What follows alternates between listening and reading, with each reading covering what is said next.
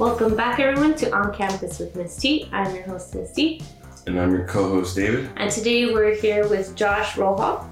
Hello. and we're going to be talking to him about his experience in education and his viewpoints on art and all that stuff. So, do you want to start off just by telling us your um, background and your experience in education?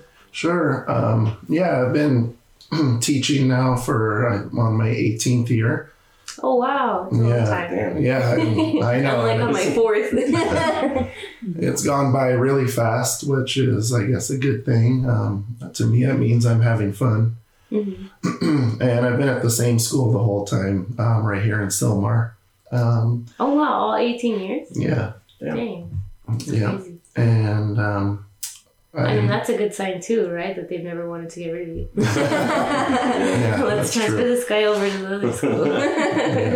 and um, I teach ceramics right now and drawing, and yeah, and I have the ceramics room, so I can't get moved around the school either. A lot of teachers get oh, moved yeah. around, you know, over the summer. classrooms.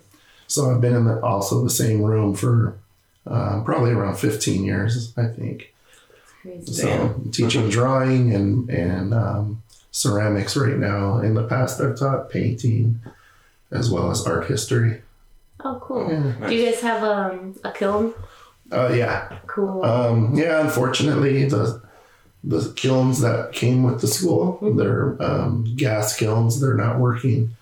oh, um, and I've been struggling trying to get them fixed. But it's like a lot of red tape, and it's been a mess trying to get them fixed. yeah. So instead, we're using um, electric kilns. Oh, yeah, and they're they're good, they're reliable, but the, they're a little bit more limited of some of the things you can do in ceramics. Okay, do you prefer the gas ones? It would be nice to have that option. and I'm yeah. guessing that the original ones that came with the school would probably be way bigger. yeah, they're big. They look like giant, you know, furnaces. Yeah, yeah. I took I took ceramics in high school, and I remember it was like a giant thing. And one time I we were making I don't even know what it was. I think it was like some kind of like cube thing, and somebody didn't poke a hole into whatever they made, and so it exploded in the kiln. And then like he came and like returned all of our like projects to us, and they were all like blown apart. We were like, "What the heck? What happened?" Oh, yeah, that happens. yeah, I, my students, I teach them to properly wedge the clay, and there's students who will shortcut it, and then if you get air bubbles trapped in the clay, then yeah, their projects Yeah. do explode, and It's crazy. sometimes it'll break other people's pieces, so it's pretty Oh, sad. Yeah, like all of the the projects that were like next to that one that exploded were all like exploded because Mhm. I don't know what's too close to it. I guess. Yeah, we'll be running the kilns during the day, um, and you'll hear things popping sometimes. That's crazy. I'm assuming that students don't ever put the projects in or like run the kilns, right? No, I do all that. Um, I have a couple trusted students that might help me, you know, load or unload the kilns, but I always am there to make sure everything's getting done right. Yeah. Um, a lot of ceramics are super fragile when they're in their bone dry state when you're loading them in. So Oh, yeah. I really, um, you know, I, I'd rather take the responsibility of something breaking Yeah. than have a kid, you know, feel bad about breaking something. Start rivalries in the classroom. Yeah. You broke my project. Uh, have you always been interested in art, or was it something that you got into once you started teaching? No, I've always been into art and I think I started with coloring books and just liking superheroes. and um, yeah, my mom would just give me paper and crayons to shut me up, I think. but, uh, and they always told me like I was really good at drawing. So I think that kept me going, even Yeah. though I think they were just saying that, you know. and so yeah, I was always into art and um, believe it or not, I almost became a parole officer when I was going to college to become a parole officer, but I was taking ceramics for fun on the side, and um, eventually I decided to switch to an art major. Oh wow, That's crazy. that's a really different. Yeah, Career. very Yeah. different career paths. Mhm. Yeah, I mean, we had to go visit a um, youth prison in Mhm. Camarillo. and it was really scary in there. And, Yeah. and to be a parole officer, you have to volunteer in there for a whole year. Oh. And these are like um, felons, you know, killers, and they automatically don't like you when you're Yeah. Yeah. yeah. and the day after that visit, I Not too changed my far from being a major. teacher though. Sometimes. That's true, yeah. Yeah, so um, the day after I visited that prison, I pretty much tr- uh, switched my major. But I was clueless back then too. I didn't actually realize you could major in art in college. I kind of was just going to community college like my sister did and, you know, hoping for the best. But yeah. yeah, then I switched um, to art and, and I think that's what got me through college. You know, it was more fun for me than doing work.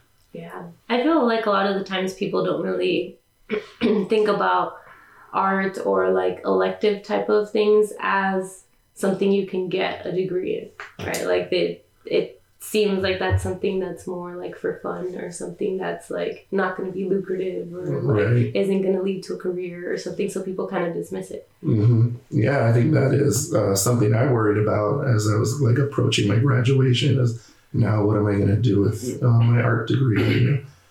Um, but in the back of my head, I did always also want to be a teacher. So Mhm. I always knew I would probably end up going that route. That's cool. Was it hard for you to kind of find uh, a job once you graduated? Like, even though it was for teaching, was it still hard? Because I know now it's kind of like a lot of the times when they have to make cuts to the budget, it usually goes to extracurricular type of stuff like art or sports or music, right? Right, that's true. And yeah, uh, there's been times in my career where I was uh, frightened that I was going to get cut because there were cuts coming, things like that.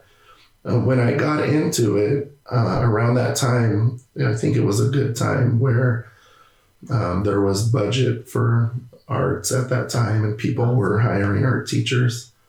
And um, at Sylmar High School, that was my first interview and I got hired. So it happened really quick and I kind of got lucky, I think. I got right in. Yeah. Did you ever have him as a teacher? No. I had I had art. I was I forgot. I don't remember who it was, but yeah. I think you told me you had Mr. Uh, Belita. I had Bolita for um yearbook and All right. Photoshop. Yeah. Yeah, digital art. Yeah, there you go, digital art. But I, had, I I did take an art class, but I, it was like one teacher, but then she was like pregnant, so we got a new teacher halfway through the semester. But I remember. I think it was all just like subs. Mm, what kind of art was it? Then? Like painting, ceramic. I remember using charcoal. so I don't know what Drawing, that. Yeah, it probably Probably. drawing. Yeah. So if you were going somewhere now, you would have role. well, he was there when I was there. Yeah, just- but maybe it was teaching something else Yeah, Yeah. different. Well, um, back then, I think we had up to maybe six art teachers, Oh wow. And Oh. the school was pretty overcrowded until they opened the CCLA, the um, Oh, Cesar Chavez School, Mm. and that was built to alleviate overcrowding. Gotcha. And to the point where now we only have two art teachers. Oh wow. Yeah. So I moved up the ladder. I was at the bottom and people left and there's turnover. And so now I'm like the highest seniority um, art teacher at the school Nice. Job you- security. Yeah. and um, department chair now of electives. oh, Nice. cool. What does that like entail exactly? Uh, it's a lot of more work with not any more pay. oh, of course. That's Of always what course, happens yeah. in teaching.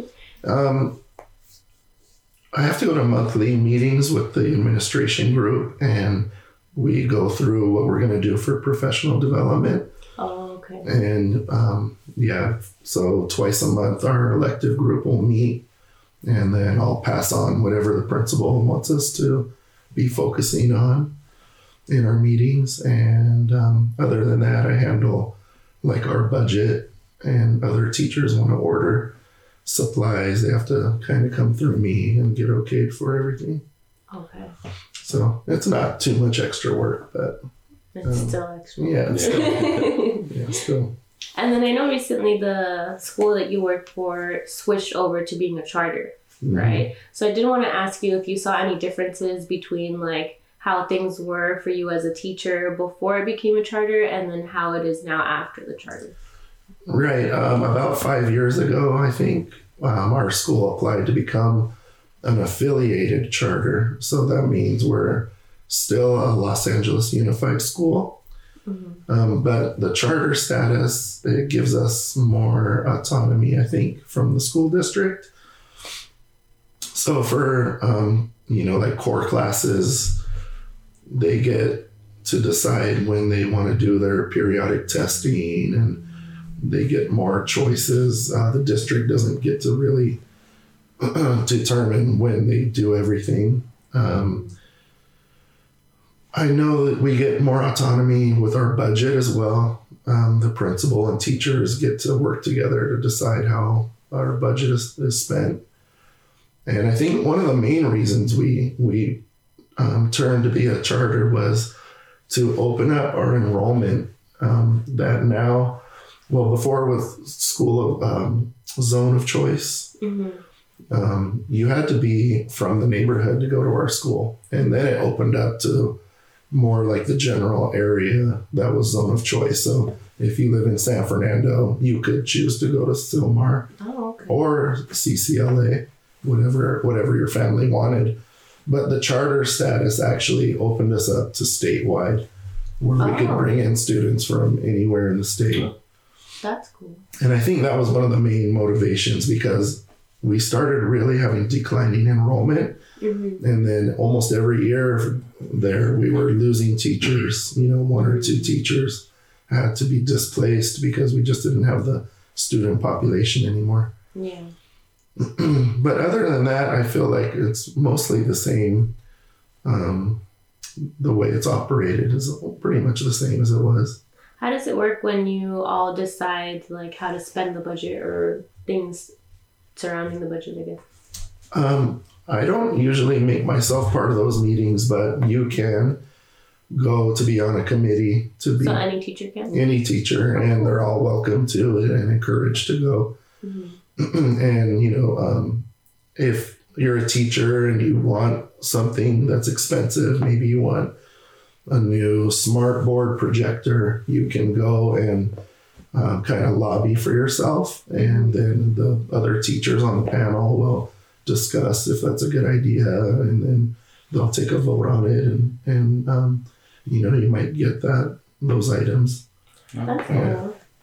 Do you by any chance know, because I know this was something that came up in one of our other episodes, but would you know if, like, um, when you get donations to your specific school or when you do fundraisers for your school, do you guys get to keep that money and use it towards your budget, or is it something where it still has to go through LAUSD?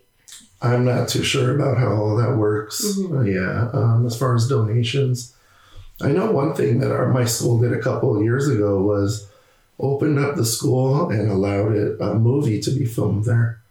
Oh, And they filmed this movie that was I never saw it. It was about um, Dick Cheney when he was a youth. And they filmed like some football scenes on our on our um, football field. And our school um, got revenue from the movie, and oh, cool. I'm not sure how that money was used, but you know the principal can do things like that to bring in extra funds. That's cool. Um, yeah, but I, I'm not sure how, how all the inner workings of that you know operate. Mhm. yeah, because the high school that I went to was a charter school as well, and I I'm guessing it was a charter affiliate or whatever you Mhm. said because it was still part of LAUSD. Um, but I know that our football field was like really really nice because it was donated by John Elway because I guess he was a student there or something at some point, and I'm like kind of thinking back and I'm realizing like other schools probably wouldn't be able to accept that if they're Oh, not a charter Yeah. um, school. So, like, kind of one of the benefits, I guess, of of having a charter school. Yeah, right. Yeah, I'm not. Yeah, I'm not sure of how it works. Like I said, but Mhm. I know they'll take advantage of opportunities like that if they arise. Yeah. Yeah, and then I also wanted to ask you if you thought or what you thought, I guess, of um, art would be like a benefit or like what that kind of brings to the table for um, students at any age, but specifically with you, you work for high school students. So, um, what that brings to the table for them, what kind of experience that creates for them, how it shapes them, things like that. Yeah, well, for me, uh, not just because I'm an art teacher, but I feel like it's it is an important um, subject to have. Um, from the ceramics point of view, I tell my students, you know, every thing that we use, you know, um, for example, a microphone, somebody designed it to be used. With ceramics. Um, maybe with Probably. ceramics, but just that everything that we use has a form and a function to it, Yeah. and um, everything needs a needs a designer. And for us, I tell them, you know, that's as simple as when you're making a cup, Mhm. make the handle comfortable to hold, make it so it doesn't dribble when you drink out of it. You know, it has to function, but it's also an artwork, so it should um, be something good, you know, comfortable to use, and it should look nice too. Um, but I, in ceramics, I use it as that's the route of a designer of everything. Look around you, there's art everywhere around you. Mhm. Um, the other thing is just using a different part of your brain. Um, and for so long, um, focus is on, you know, math scores, English scores, testing, Yeah. test them, you know, keep testing, keep studying. and um, I'm really into this book. Um, it's called Drawing on the Right Side of the Brain by Betty Edwards. I don't know if you guys have heard of it. No. But uh, you might have heard that artists use more the right side of their brain than Yeah, the left side. And that's what her book focuses on. And it's really interesting is that math, um, numbers, that's all using the left side of your brain, like problem solving and thinking things through step by step. Also, language is um, the left side of your brain. And so to do art is like turning all that off and going into this different realm in your brain where you really don't need language, you know, mm-hmm. to create a drawing. You need to use your eyes and you just you're looking and you're not really discussing it with yourself or with anyone, you know, while you're doing it. Mm-hmm.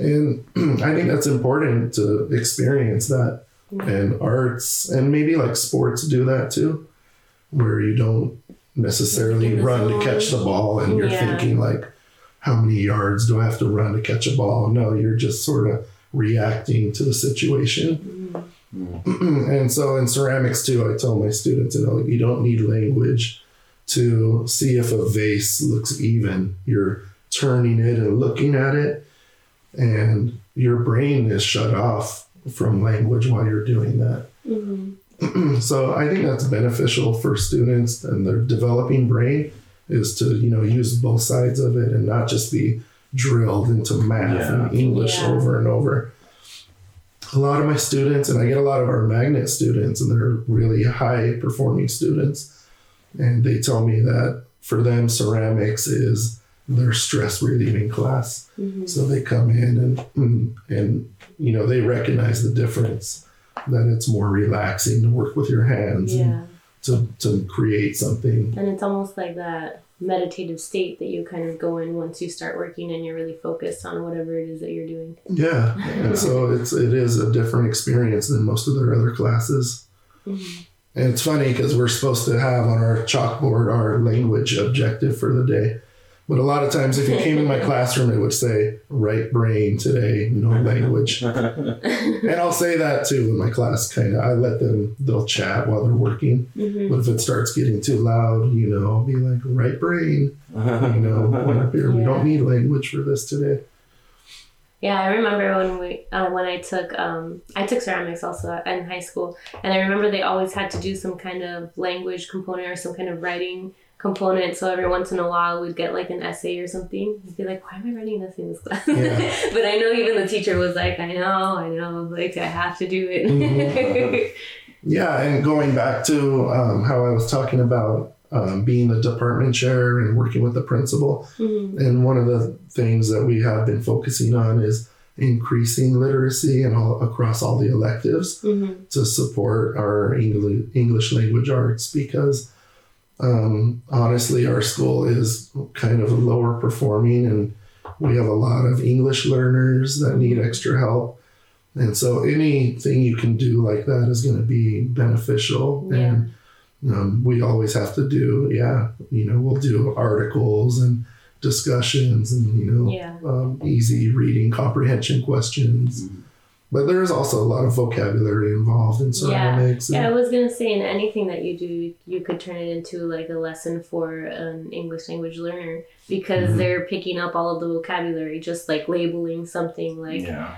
this is the I don't know what tool you use. Yeah, yeah, sure, yeah. no, uh, like for example, we use um, a pen tool or a needle tool, hmm and a lot of students will say, um, "Can you pass me the pokey thingy Yeah. or, or the shank?" Mm, no, it's not a shank.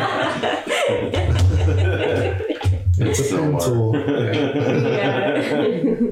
Yeah, because I know, um, and that's kind of one thing I was going to bring up too is that I have a lot of students that don't have any English either. And usually, art stuff is kind of where they know what to do because they don't need that language, right? And then the art is usually where I start building their vocabulary. That's like kind of the point where I start with them Mhm. because if you start with reading a book like they don't understand what's going on like they they don't know what you're reading about they don't know they might not even know what a book is right Right. Yeah. um but they know what a crayon is because usually they have access to crayons at home or they even if they don't have access to crayons you put a crayon and a paper in front of them they usually figure out what to do Right. pretty quickly Yeah. so that's usually where I start off with students that don't have any English languages like art because it's easy for them to become engaged in it and they get like you said into that zone they start feeling comfortable pretty quickly Mhm. and then you can just start building their vocabulary just repeat it like crayon Yeah. crayon and then try to have them say the word and then you give them whatever materials they, Right. they need And that's, um, I don't know if you guys have heard of SDAIE techniques. Mhm. S D A I E Mhm. is No. specially designed academic instruction. Maybe there's no E at the end. But, uh, and it is all this like scaffolding up for English learners. And um, for art, it's easy because um, one of the things you're supposed to do is use a lot of visual aids. Mhm. And so if I'm explaining a new assignment, um, I, I always use PowerPoints and my projector, and I have a lot of visual examples. And I feel like students who don't speak English will still pretty Yeah. much get the gist of what we're doing. Yeah. Um, but it's also easy because the population in my classroom, there's so many kids who um, are bilingual. Yes. And they're all they're really friendly too, and they're yeah They all help each usually. They help willing each to other help out. each other. Yeah. and Yeah, how do you do it? Because I know that Sylmar is, like you said, there's a lot of um, people that don't, students that don't speak English, or I'm assuming that there's a lot of Spanish going on. And I don't know that you speak Spanish. No, I feel like I'm, uh, I'm a lifelong Spanish learner. I'm still working on it. But I do attempt to speak Spanish, and they'll laugh at my Spanish, and that breaks the ice a lot of times. hmm And I get more comfortable like trying with the students too. Yeah. And um, I'm sure usually, they feel more comfortable too, because then it's like you're learning yeah. at the same time that they're learning. and I so, sound you know silly. Yeah. so then they're not up. afraid to sound silly Yeah. themselves. Yeah, so between my bad Spanish and their maybe little English they know, and then the students around us that can translate, then it usually works out. That's very cool. Yeah, that's good. yeah, I know for me, I'm kind of having a hard time because I have a few students that only speak Russian. And I don't know no no Russian. I'm like with the ones that speak only Spanish, then it's pretty easy because I can kind of translate things for them as I go along, or I can narrate whatever I'm doing, and they usually pick up on it. But for the ones that only speak Russian, I'm like, I don't know any Russian. Or Yeah. I'm, I'm also like there's uh, I've had in the past students that like speak Chinese or Vietnamese or Cantonese or something, and I'm like I don't know any of those languages. Wow. so like it's it's hard for me to kind of get them to start picking up the English. But like I said, it's usually art that I start with, and then it's like modeling or using visuals because that's what art is a lot of Right. the time. It's like you have to make something like it's an actual product that you produce. So I can provide samples, and then they kind of start getting it. But I think that's that's probably one of like the well for me anyways one of the coolest parts about art where it's like anyone can do it kind of Yeah, it's like a universal language. and yeah yeah there you go Yeah. But yeah, I haven't had to, um, you know, face the other languages like that. You know, it's always just been English learners that speak Spanish, and we don't yeah get too many other diverse populations out here. yeah yeah Well, yeah, because we're too. in LA, so. in LA it's mainly Hispanic people Yeah. for those of you who don't know well, I guess if you go to certain parts of LA too, you probably run into well yeah that's true if you work in like a school in Koreatown or something Right. then Yeah. you might get a lot of Korean speakers Yeah. but that's kind of the weird part I guess about LA is that it's kind of like like people kind of section themselves off Yeah, there's, There's- pockets yeah. of Yeah. I'm like, I don't think that So the city does there's that. like more, you know, Hispanic pockets, but yeah, there's Well, Hispanics are like everywhere. yeah, but then there's also pockets of other cultures, I think, within the county, I guess. Mhm. But yeah, I think more now that we've moved up to Washington is where I've seen more different languages in my classroom, Uh-huh. which is weird because I thought that it would be less Right, because LA is like super diverse and once you kind of get out of LA it's not so Yeah. diverse. But I've gotten a lot of different languages while we've been working up there. And then also like we've noticed over here it's mainly like Mexican people. yeah. Out there it's like from all over like South Latin America, American yeah. countries. Yeah, so it's like Peruvian, Nicaragua, Costa Rica. like- Exactly. A lot of my students, um, the last couple of years, I noticed they're like from, um, yeah, like uh, Peru, um, Guatemala, and a, a lot from El Salvador. And Mhm. Yeah, I'm not sure. Um, you know, I, I'm interested in their journey of coming here, but I haven't found out a lot about, you know, what they've gone through yet. Yeah. you know. Here. I'm sure it's kind of a tricky thing. You can't just be like, "Hey, so how'd you get here?" Yeah, because I don't want them to think I'm going to try to get rid of them or something. yeah, yeah. Who's running the operation? Let me see your papers or something. Yeah, no. I remember one time when I started working in Washington, um, there was like an older man, and now everyone's like afraid to ask questions like that, right? Because everyone gets offended and stuff. So there was like an older guy. He was probably like 70 or maybe even 80. He was like very old. um, and he was like so scared and like hesitant. He came up to me and was like, um, I just, I wanted to ask you something. And I was like, okay, like go ahead. And he was like, well, I don't know how to say it.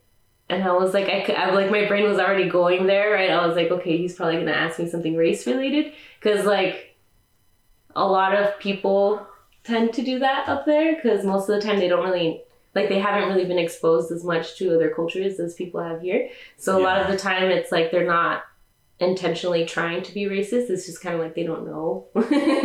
but um, so I was like, okay, probably he's gonna ask me something about race or like where I'm from or something. And so he was like, um, like where, where. And he was just kind of thinking, like, what's the, like, what's something that's not to offend her, you know, I'm guessing is what he was thinking. But he was like, where, where are you from? Like, where, where were you born? and I was like, well, I was born in California, but my parents are Mexican. And he was like, oh, yeah, that's, that's what I was trying to ask. Like, what, like, what, like, culture? What culture you? And I was like, yeah, like, I'm Mexican. And he was mm-hmm. like, oh, okay. And he was like, I'm sorry if that was, like, like weird or like I don't want to offend you. And I was like, no, no, no, you're fine. Mm-hmm. but I feel like probably sometimes it's like a bad thing where people are afraid to offend you, like because of like race and stuff. Because then it's mm-hmm. like if you, it's better for you to ask the questions and be corrected. So I think it's like not a good thing when people are afraid to ask those questions because mm-hmm. then it's like if you don't ask the question, then you're never going to be corrected and you're never going to get that new information. So then you're probably just always going to be ignorant towards that subject.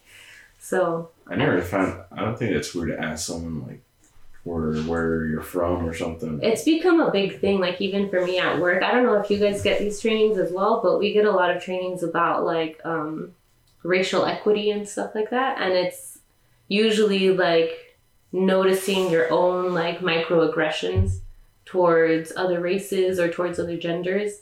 And one of like the more popular videos, like even I'm sure you've seen it probably on YouTube or Facebook or something, where it's like that Asian lady and she's like jogging or something and she stops to stretch and then some other jogger comes by and he's like, Oh, like, where are you from? And then she's like, Oh, I'm from like Orange County or whatever. And he's like, No, but where are you from?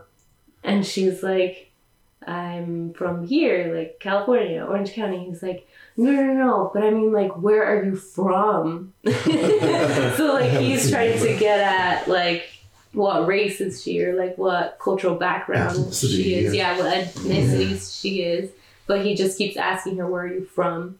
And she's like, well, I'm from here. Right. and so I think, like, like it is good to kind of teach people about that stuff, but I feel like people are too scared now to like be offensive Yeah. and it's like you don't really learn if you don't like ask the question or if you don't offend anyone you're not ever going to learn how to properly ask that but i think as teachers we we're kind of faced with that dilemma a lot because we do teach kids from all over and then mm-hmm. families we have to work with families from all over and Right. stuff like that so Yeah, I always make a point to try to get to know all my students on a little bit more of a personal level. And I will, you know, ask them, yeah, I'll ask where they're from. If they're, I can tell they're um, new to the school or they um, have immigrated here. And one thing that breaks the ice easy is to talk about food. I think, you know, like, Yeah. what, what's your favorite food from where you're from? Or, and, um, you know, they'll Yeah. open up more as they get comfortable with you. yeah Yeah, that's an easy one everyone eats, so. Yeah. and everyone has different foods too yeah. Because I'll have those students that are like a whole group from El Salvador. I'll be like, "You guys like pupusas?" Yeah. Yeah. They're all, you had that? I'm like, "Yeah, I love those. They're so good." yeah Mousses are good yeah. yeah, but um, what was something else that I wanted to ask? I just thought of it and then it left my brain. Did you have anything else you want to? No, I'm very tired, so it's hard to think right now. It's very early in the morning while we're Yeah. doing this episode. Um, and thank you so much for coming in so early. I know you're Yeah. kind of sick, so Yeah, apologize for my voice to all the listeners out there, but that's uh, not kind of. That's sick. I feel great. I just It's just your throat. lingering. Yeah. hmm So yeah, but yeah, thanks for having me. yeah. And then was there anything else that you wanted to say before we wrap it up? Um, I, I don't know who's listening to about? this, but um, you know, if you're thinking about getting into education, I think it's a great career, and um, you'll feel like you're helping society. That's how I feel, and that's why I like being a teacher. That I'm being a positive uh, influence on the young population where I live, and so you know, How do you feel about the the phrase "if you can't do, teach"? Uh, I don't really believe that at all. Yeah. I like hate it so much. It's like one of my pet peeves. Like when I hear people say that, I'm like, ah. Yeah. and in the arts too i've heard you know um, bad things like i've had other teachers ask me oh do you need a college degree to teach art I'm, like, I'm a teacher so That's like a kind yeah, of a slap in the very face ignorant. Yeah, I was like, really? ask. right even another teacher asking that. Like, I know.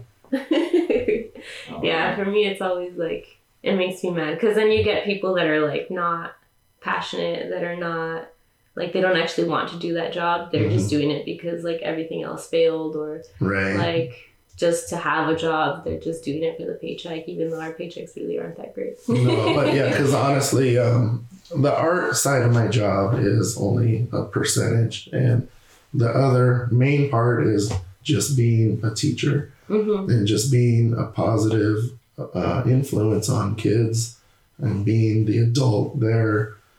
And I'm there, the way I see it is to like pump up everyone's tires, like make everyone feel good and Yeah. um, just feel good about themselves. You know, I'm not there to put people down or anything like that. So Mhm. that's the main part of my job and the art side is kind of it's kind of a, a little less than the main part of just being Yeah. the teacher Yeah, I don't think that's a, like a big part of what I don't think people understand about being a teacher, where it's kind of like, like I don't know if you listen to this radio show. It's called The Woody Show. I haven't heard it. Um, it's it's based here in LA, but they have it in like all other um, states. But um, one of the the guys from the show was talking about how like being a teacher is so easy and like anybody could do it and blah blah blah. Um, and so to prove that, he took like the I think it was the CBEST. Um, and he his proof was that he was able to take the CBEST and pass it, and so that meant that he could be a teacher if he wanted to.